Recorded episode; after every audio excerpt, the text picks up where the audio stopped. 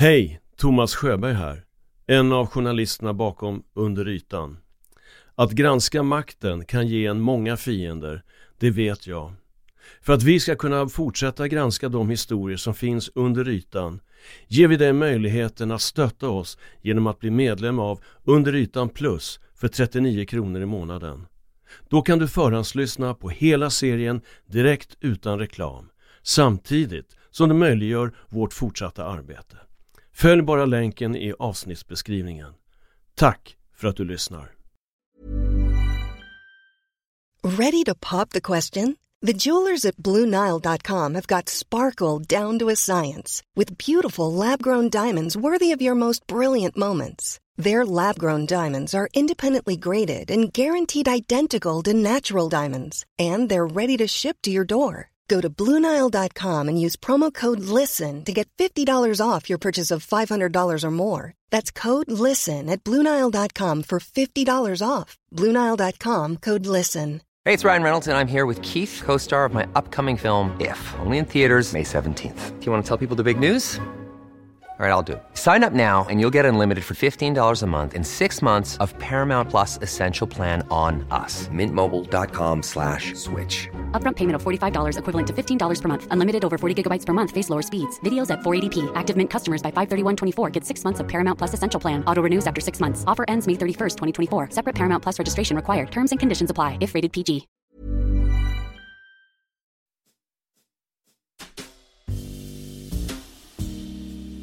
Så var det andra spännande fynd i den här studien då. Bland annat det att männen själva tycker om att ta läkemedlet. Det var inte heller någonting som man kanske trodde från början, eller var, jag var i alla fall osäker på det. Men det visar att de gör det. Och de flesta ville ha mer av det i slutet på studien och fortsätta den här behandlingen. Jag är Kristoffer Ram. Jag är läkare och forskare. Jag eh, arbetar inom psykiatrin men har också en forskargrupp på KI här i Stockholm. Och i den forskargruppen så eh, försöker vi förstå då vad sexuellt intresse för barn handlar om och hur man kan förebygga våld och särskilt sexuellt våld mot barn. Mamman Marie, som vi har följt i serien Skammen, berättelsen om ett övergrepp, som ett träff med Kristoffer Ram, som är forskare vid Karolinska institutet och chefsöverläkare i psykiatri. Han är också en av Sveriges ledande forskare inom pedofili. Marie behöver få svar på några av de frågor som hon och dottern Lisa burit på så länge. I ett ämne som berör så mycket känslor söker hon svar från vetenskapen. Och en av många frågor är, går det att bota en pedofil?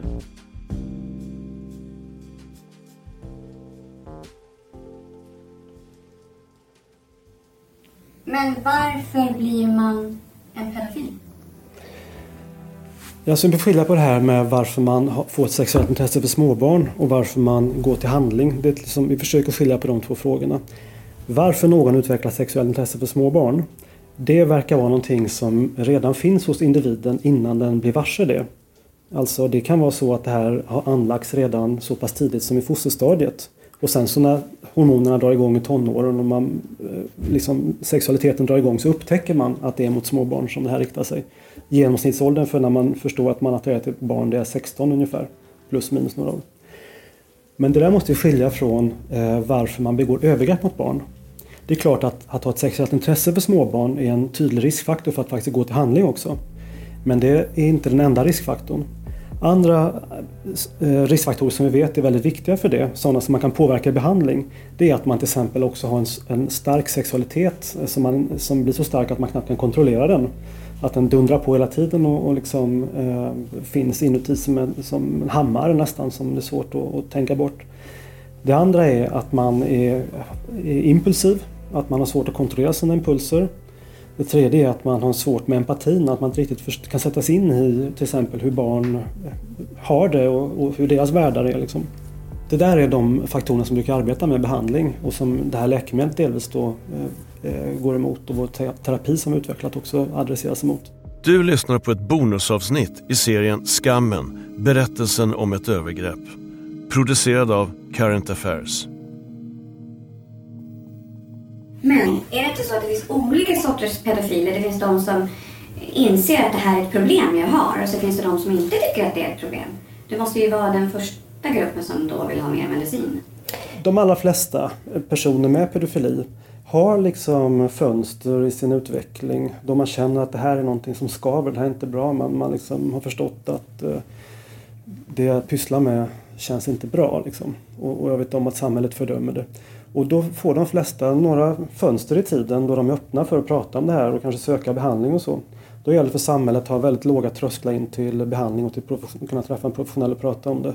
Men som du säger, eh, långa perioder kan gå också då man tycker att det här är något jag klarar själv eller som inte har några problem med. Eller man kommer in i förvrängningar utav verkligheten och tänker att det här till och med är, ja, är, är hur det egentligen borde vara. Och att bara alla andra tycker att det liksom är något politiskt inkorrekt just i vår tidsålder och vår kultur. Vad är din uppfattning om hur vanligt det här är? Det pratas ju om en av fem i varje skolklass som har blivit utsatt. Alltså, vad är din uppfattning? Ja, man har gjort olika studier och försökt förstå sig på det där på olika metoder då för att det är ju svårt, det är så mycket mörkertal. Men en, ehm, en ehm, eh, så säga, gissning som, som flera olika studier pekar fram mot är att ungefär var tjugonde pojke och ungefär var tionde flicka under sin uppväxt varit utsatt för sexuella övergrepp eller närmanden på felaktigt sätt. Det är den sidan utav myntet. Då. Den andra sidan av myntet är ju det att ungefär 1-2 procent av vuxna män har en sexuell dragning till barn. Eh, sen är det fler än det som tittar ibland på till exempel det som vi kallar barnpornografi eller övergreppsmaterial. Men det kan man göra av olika skäl, inte bara på grund av pedofili. Så det är ju, på sitt sätt så är det ju små siffror men på ett annat sätt så är det enormt stora siffror om man börjar räkna på hur många människor det här egentligen gäller. Så uh, det här ligger nog och, liksom och, och, och mullrar under ytan och, och, här och där kommer lite vulkaner och så men jag tror vi väntar på den riktigt stora samhällsdebatten. Liksom. Hur tänker du? Hur ska man... Hur ska, hur, det här kanske utanför. Men hur ska man skydda ett barn? Vad kan man göra för att skydda ett barn? Kan man göra något överhuvudtaget? Jag tänker så här när det gäller den biten att eh, för det första så ska vi lägga ansvaret där det hör hemma. Det är inte barnen vi ska lära liksom att värja sig mot det här och att vi lägger ansvaret på dem och genomskåda när någon försöker att, att grooma dem eller liksom eh, leda dem in till någonting som, som blir fel. Utan ansvaret ligger på den vuxne och det ligger på oss andra vuxna i samhället liksom att uh, göra någonting. Och uh, då tycker jag som forskare att det är bra ifall debatten är liksom ganska sakligt driven ändå för det kommer mer och mer forskning. Vad man kan göra som förälder är ju att ha en, eh, det finns lite olika saker. Jag tänker eh, en sak är att eh, ha en nära och god dialog med sitt barn och intressera sig för vad det gör på dagarna och, och även på internet. Att eh, det ska vara lika naturligt att fråga hur det är på internet och intressera sig för att vara med i de sammanhang som det är. Hur var det i skolan idag? Eller hur, hur funkar det på fotbollen liksom? Och gå med och titta på det. Är man med barnen så finns såklart en mycket bättre möjlighet att förstå och ha en dialog med dem om vad som pågår. Det andra är det att man inte ska... Eh, man, man, får lära barnet också lite grann vad som gäller på de här ställena. Internet glömmer inte. Skickar man en bild på sig själv med, eh, utan kläder så är det inte samma sak som det var förr i tiden när vi var små. Man kanske hade sexuell, med sexuella inslag med sina kompisar. Utan är det en bild där så kan den få fotfäste och spridas på sätt som man inte... Det, det behöver barnet hjälp att förstå liksom, vidden av. Men för det tredje så eh, skulle den då berätta om att den ändå har gjort det här. Skickat det till en kompis eller gjort något, eh, gett sig in i någon chatt eller något som den kanske har hört att man inte ska eller blivit ångerfull över. Så ska man inte skuldbelägga det. Utan eh, det måste få vara som en, en del i barnets utveckling som man liksom förstår att det är en, en, någonting som har skett och, och prata med det utan att lägga skuld. För att då kommer det inte tillbaka nästa gång och då berättar inte fulla historien heller. Sen det fjärde är tror jag att eh, vi som vuxna eh, och särskilt de som har ansvar för olika spelplattformar eller, eller så i samhället eh, och, och lärare och så.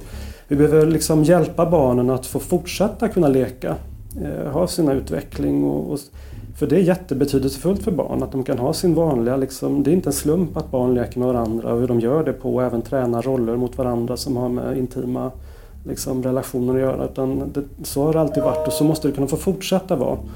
Men då måste vi göra säkra lekplatser för dem. Så att, eh, och vi måste liksom eh, hålla olämpliga vuxna på, på avstånd från det där. Så att barnen ändå med deras utveckling kan få fortsätta.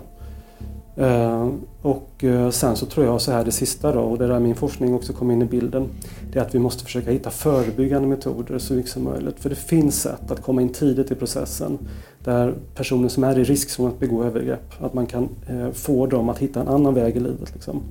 Och där har vi ett stort ansvar, inte minst i vården, för att det, eftersom de här vuxna har då ett lidande, ibland som sagt, och av olika skäl känner att de behöver prata med någon om sina impulser och tankar.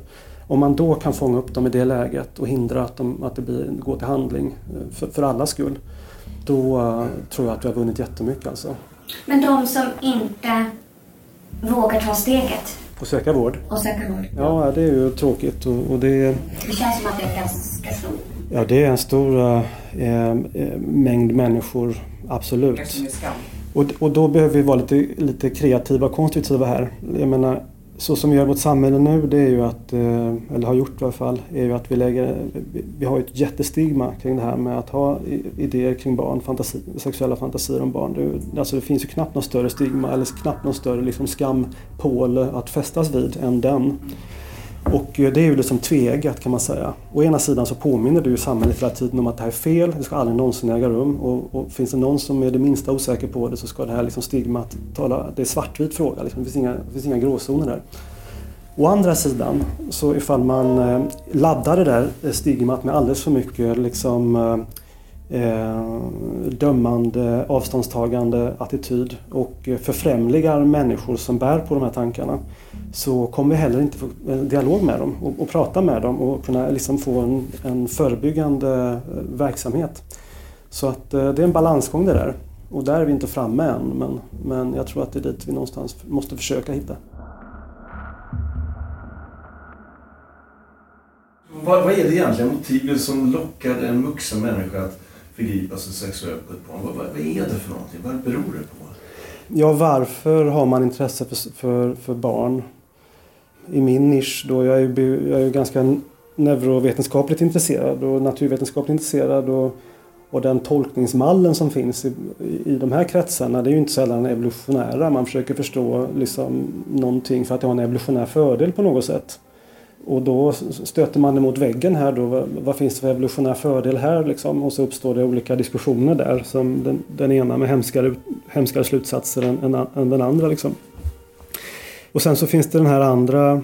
Det, där finns det liksom resonemang. Jag, jag vill helst inte gärna gå in på det för att eh, det blir eh, svårt att, att resonera så här, varför någon har sexuellt intresse för barn. Vi är inte nära den liksom, frågan i forskning kan jag tycka. Utan vad vi har kunnat se i, i, i vår forskning då eh, det är ju att eh, det här antagligen är som männen själva säger att det inte är någonting de har valt själva i alla fall. Så långt kan man väl säga de flesta upptäcker snarare det här när de är i sina tonår och när, de liksom, när sexualiteten börjar dra igång i kroppen och hormonerna börjar pumpa så är det snarare att man upptäcker att man har intresse för, för småbarn snarare än att man liksom väljer det. De säger till mig så här, varför skulle, om, om det fanns ett val, varför skulle jag välja det här? Liksom, livet är väl jobbigt ändå. Liksom. Eh, utan det är snarare någonting som man upplever att man har fått som ett kors att bära i livet och handskas med. Så att ska man backa till liksom, eh, Eh, tillfället och, och scenen när det här inträffar, när den här eh, attraktionen mot barn liksom etableras hos individen, då får man nog backa tillbaka till så pass tidigt som kanske när man fortfarande ligger i mammas mage eller där i tiden kring födseln. Så pass tidigt är det antagligen. Men vad man däremot väljer det, det har vi i alla fall som liksom eh, idé i våra terapier och så. Det är ju om man ska gå till handling, om man ska faktiskt ge utlopp för det här och göra någonting mot ett barn det är ju någonting som, som vi betraktar som ett val där det finns liksom ett ansvar och, och liksom en ett, ett, ett, ett godhet och ondska och, och liksom konsekvens och, och, och påföljd och sådär. Och eh, varför någon väljer så att gå till handling trots att man vet, det, det finns ju knappt någon som har levt till vuxen ålder utan att förstå att det här skadar barn, liksom, eller hört det i alla fall. Det är ju en egen liten diskussion. Eh, alltså, så ser jag på det i alla fall. Alltså jag tycker att det är superintressant. Varför hör vi inte mer om den här medicinen då som hjälper? Varför? Ja, det är intressant tycker jag. Nu är det ju ganska nyligen som den här rapporten har släppts i alla fall. Men jag får ju brev från hela världen liksom att de eh, har använt det och att det är patienter som sitter i till exempel inspärrade och liknande som vill ha den för att de känner att ingenting har hjälpt hittills och sånt. Så att det är klart att, eh, att det har ju sått en sorts frö liksom både här och där. Och eh, det kanske inte har kommit igång än riktigt bara. Men när du säger nyligen, vad är nyligen? Förra veckan? Nej, det är väl ett par år sedan. Ja, just det. Och då tycker jag då borde man ju ändå ha hört Jo, exakt. Ja, nej det får jag nog säga att eftersom det saknas så det saknas läkemedel som har det här goda så att säga, vetenskapliga stödet för sig så hade man kanske förväntat sig att det används mer. Men det, Jag skulle vilja veta mer om det. Det är ju ett världspatent. Jag menar, Det är från början- En medicin som kan få pedofiler att lägga av med att vara pedofiler. Ja men det är en spännande historia bakom det här preparatet faktiskt. Och det, var, det är en lite så här, en ganska spirituell svensk entreprenör från början som liksom skapar den här, eller var med och skapade den här molekylen. En lite, eh, rätt stor tung molekyl och vad den gör när man får in den i kroppen då det är att den går via den går in liksom i blodet, åker runt och så binder in på lite olika ställen. Men det som jag tror är mest intressant är på ett, ett, ett par ställen i hjärnan när den binder in då. Och på en receptor som heter eh, GNRH. Och så blockerar den där äggviteämnet i hjärnan. Och det får till effekten att hjärnans signaler till kroppen att producera testosteron eh, släcks ganska så direkt. Så att eh, kroppen eh, slutar nästan helt att producera testosteron. Och det får en sorts kastrationseffekt då. Som är, är snabb och väldigt pålitlig. På bara ett par dygn så är det nästan 100% utav männen som får det här. Och sen så är läkemedlet också sådant att det håller i sig ett längre tag. Tar den här eh, behandlingen så håller effekten i sig 3-4 månader. Så du behöver liksom inte varje dag vakna och tänka att just idag ska jag inte begå några övergrepp och ta typ tabletten. Utan eh, den håller i sig. Eh, så kan man lita på det. Sen kan man själv då tveka lite grann vissa veckor och känna sig lite mer övertygad vissa veckor om att det här är behandlingen jag vill ha och sådär. Men oberoende av den där mentala grejen, hur motiverad man känner sig, så ligger läkemedlet där och pumpar, vilket jag tycker är trevligt. Och sen så har det då, vad har, vad har det då liksom för effekter där? Eh, ja, den går ju som sagt på testosteronsystemet och dämpar det. Och de effekterna vi kan se, det är de som var intresserade av framförallt, det var de här riskfaktorerna för att begå övergrepp. Och eh, att vi valde det här preparatet då, det är för att flera av de riskfaktorerna verkar vara kopplade till eh, hjärnprocesser som delvis är påverkade av testosteron och, och de här ämnena. På ett sätt som att det borde rimligtvis sänka risken. Och vissa eh, saker påverkar en inte så mycket. Eh, eller eh, inget som man med statistiska metoder kunde se någon pålitlig effekt på. Till exempel empati eller till exempel impulskontroll. Det måste vi jobba med på ett annat sätt än med det här läkemedlet i alla fall. Det finns ju liksom mer psykoterapeutiska metoder att arbeta med. Men det var den faktiskt påverkad. Framförallt så var det den här liksom hypersexualiteten, den här starka tvångsmässiga sexualiteten som, som vissa har som kan kallas sexmissbruk eller överdriven sexualitet eller kompulsiv sexualitet. Lite grann olika, olika namn. Den dämpades liksom ordentligt. Och där kommer nog det här eh, önskan om att få mer som du är inne på. För att om, om man har en överdriven pumpande sexualitet som stör en i ens vardag och som gör att man kanske måste liksom söka, titta på pornografi eller sitta och onanera eller inte kan ens titta på en annan människa utan att se det sexuella i den. Inte ens om det är ett barn. Om man då blir av med det där då har det en lättande effekt. Det, det är som en ångestreducerande effekt. Och någonting som är ångestreducerande tycker man, det vill man ha mer av. Liksom. Så det skulle kunna vara det här att man liksom vill ha mer av det. Sen hade det en annan effekt också som var överraskande för oss. Eh, som jag inte trodde på i, i, att det skulle hända något med som jag tänkte att jag följer i alla fall. Vi frågade dem hur starkt sexuellt intresse för barn har du? Och har du det? Och det visade sig att på bara ett par veckor så tappade flera av dem i läkemedelsgruppen sitt... Eh, de nekade till att längre ha sexuellt intresse för barn. Och den där effekten blev då ännu starkare när vi tittade i slutet efter, flera, efter några månader. Och det där kunde vi inte riktigt ens uh, tro på för att det kändes så... För att det, det ligger ju liksom i samtalet då att någon som har intresse för barn det kan inte bytas utan det har, man, har man det så har man det för alltid ungefär. Och det här skulle då tala lite grann emot det. På ett sätt, det här är bara en studie och vi måste upprepa det, vi måste titta på det närmre. Stämmer det verkligen eftersom det är så överraskande? Men vi har försökt undersöka det noggrant och eh, ja men eh, det verkar stämma liksom.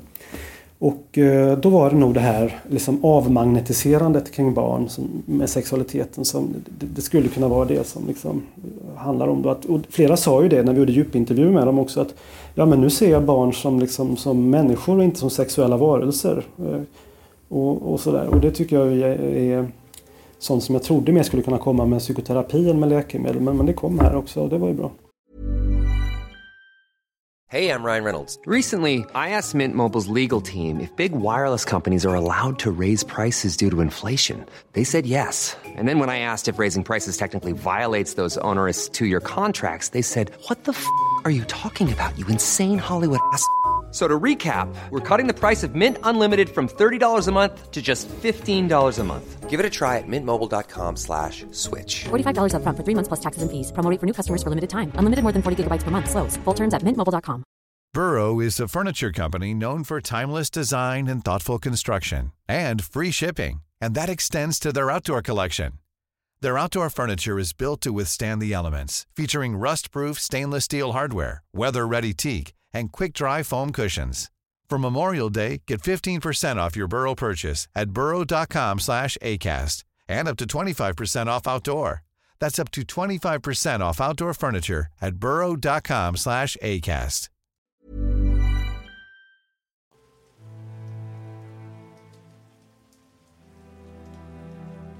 Men jag tänker på de här eh, männen då som äter den här medicinen. Två saker. Är det, av alla du träffar, är det vanligt, det kan det inte vara, att deras eventuella partner vet om deras dragning? Eller det här blir ju någon, kanske en hemlighet. Det blir så. ja.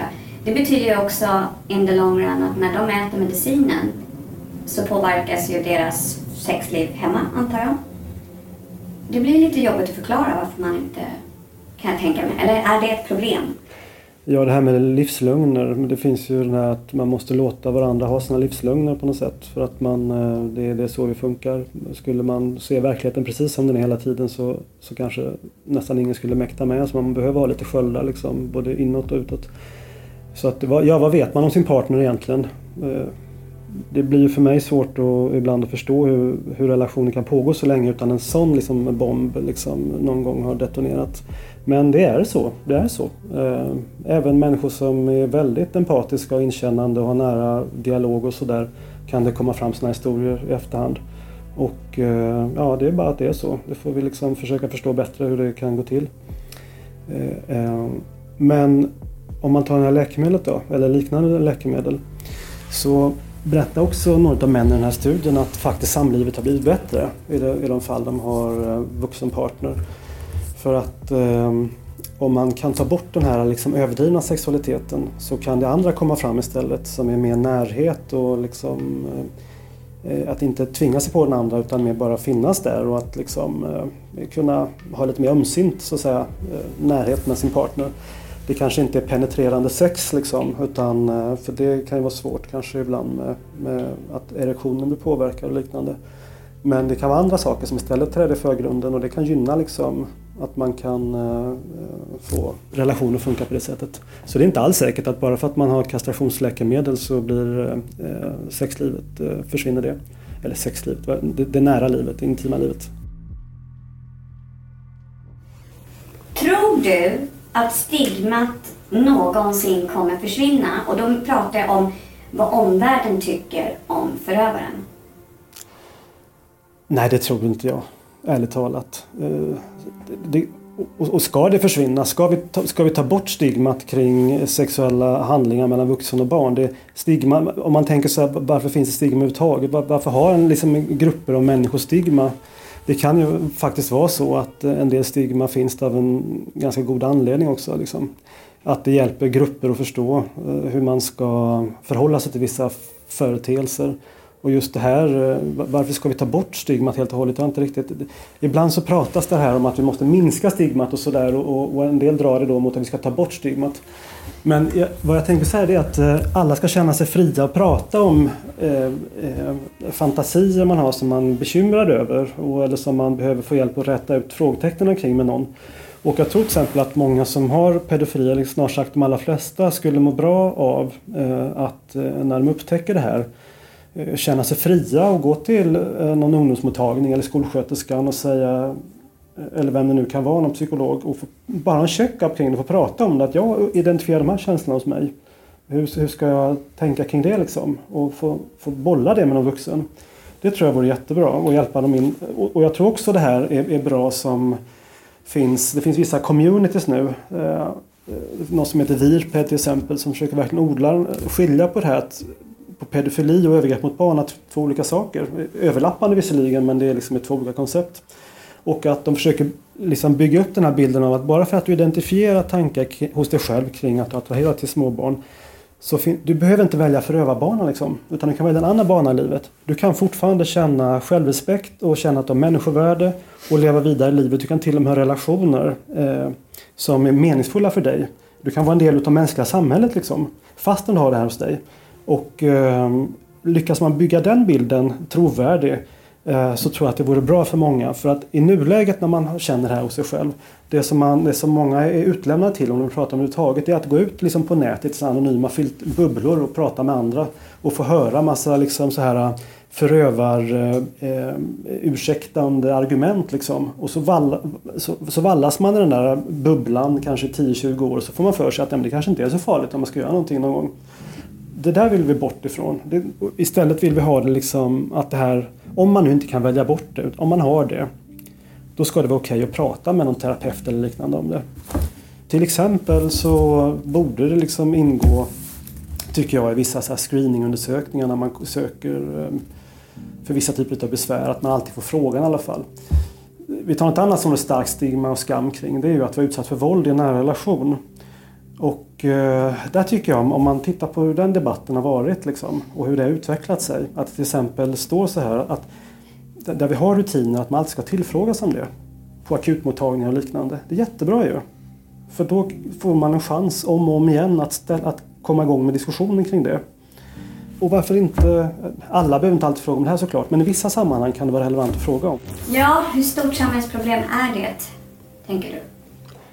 Det finns ju siffror som säger att uppemot eh, eh, var tjugonde pojke och var tionde flicka utsätts för någon typ av sexuellt eh, övergrepp eller exploaterande under, under uppväxten. De siffrorna borde tala för sig själva tycker jag.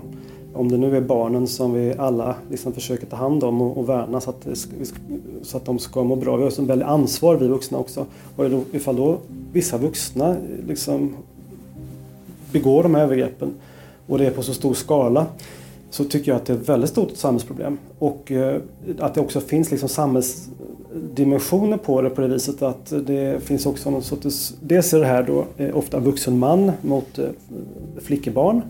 Sen finns det den här rika världen med sina datorer och sin, liksom, sina pengar. Förövarna bor ju ofta liksom i västvärlden mot eh, där offren på internet ofta bor liksom i fattiga områden av världen. Eh, där de köper de här liksom tjänsterna av barnen för sina egna enstaka dollars. Liksom. Den dimensionen mellan fattig och rik och utbildad liksom, och outbildad del av världen finns. Så att jag tycker nog absolut att det finns liksom mycket maktdimensioner i det här som, som, som gör att man behöver ha en samhällsdiskussion och liksom rätta ut och analysera det där. Så att ja, ett stort samhällsproblem kort sagt. Uppskattningsvis så är det en till en och en halv, två procent av vuxna manliga befolkningen som upplever sig intresserade av småbarn. Sen är det lite fler då som också ibland tittar på övergreppsmaterial mot barn. Ibland då utan att ha liksom eh, pedofili som driver det beteendet. Men tittar man på de övergreppen som begås mot barn så är en försvarlig andel eh, av människor som inte har pedofili. Och den största delen av de som inte har pedofili som begår övergrepp det är ju barn själva, barn eller ungdomar själva. Så um, det är lite grann beroende på hur man formulerar frågan. Liksom.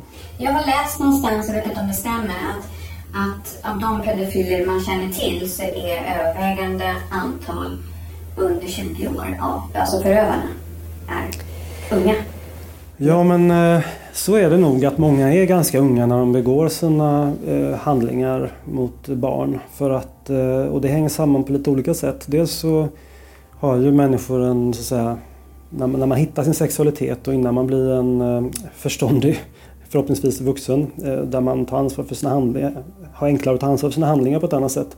Så har man liksom en livsbana där man testar sig fram. Och det gör ju även personer som har sexuella intressen mot barn. Och, och, då kan det ju hända att de där handlingarna begås som man kanske senare i livet inte skulle göra om man mognar till sig i personligheten. Men sen så finns det ju de som är serieförövare som eh, håller på hela livet liksom. Och då, ja, de driver väl upp medelåldern lite grann.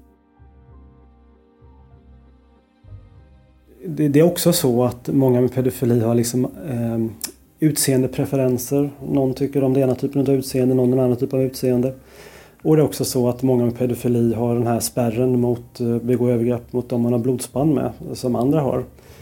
Eh, eh, och kan tycka att det känns mer, vad ska jag säga, att man är mer benägen att begå ett övergrepp mot någon person som man inte är släkt med än, än någon som man faktiskt kanske är förälder till till och med. Så att det, det finns liksom nyanser där också. Kristoffer Rahn, tack. Du inser att du inte kan sluta göra det du gör. Ja, tack. Det ska jag ta till mig. Vissa dagar behöver man lite övertygelse av det slaget. Du har lyssnat på mötet mellan Maries känslostyrda värld och vetenskapen. Vi på Under ytan fortsätter att producera angelägen och undersökande journalistik. Var med och stötta oss genom att bli medlem i Under ytan plus för 39 kronor i månaden. Då får du lyssna reklamfritt och på alla avsnitt direkt. Tack för ditt stöd.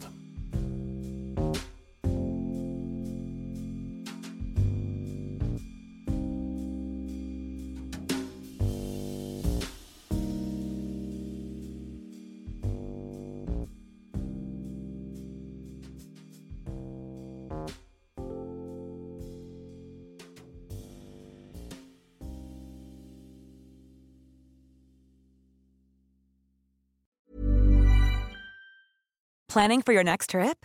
Elevate your travel style with Quince. Quince has all the jet setting essentials you'll want for your next getaway, like European linen, premium luggage options, buttery soft Italian leather bags, and so much more. And is all priced at 50 to 80% less than similar brands.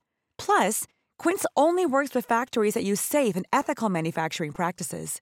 Pack your bags with high-quality essentials you'll be wearing for vacations to come with Quince. Go to quince.com slash pack for free shipping and 365-day returns. Confidence starts with loving who you are. And when your skin feels nourished and glows on the outside, you naturally radiate confidence from the inside. Give your skin a glow up with Osea's clinically proven Mega Moisture Duo. This ultra hydrating body care features two of Osea's best sellers, Undaria Algae Body Oil and Undaria Collagen Body Lotion. These seaweed powered heroes use skincare level ingredients normally reserved for your face for results you can see and confidence you can feel. Osea has been making clean, clinically proven seaweed infused face and body care products for over 28 years. This luxurious skincare is vegan, cruelty free, and climate neutral certified, so you never have to choose between your values and your best skin. Glow from the inside out. Get 10% off your first order with code GLOW at OseaMalibu.com. That's O S E A Malibu.com code GLOW. Grävande journalistik kräver mycket tid och arbete. Därför vill vi erbjuda dig ett sätt att stötta oss så att vi kan fortsätta granska historier som finns under ytan. Om du blir medlem i Under ytan plus för 39 kronor i månaden kan du lyssna på hela serien direkt utan reklam samtidigt som du möjliggör vårt fortsatta arbete. Följ bara länken i avsnittsbeskrivningen. Tack för att du lyssnar.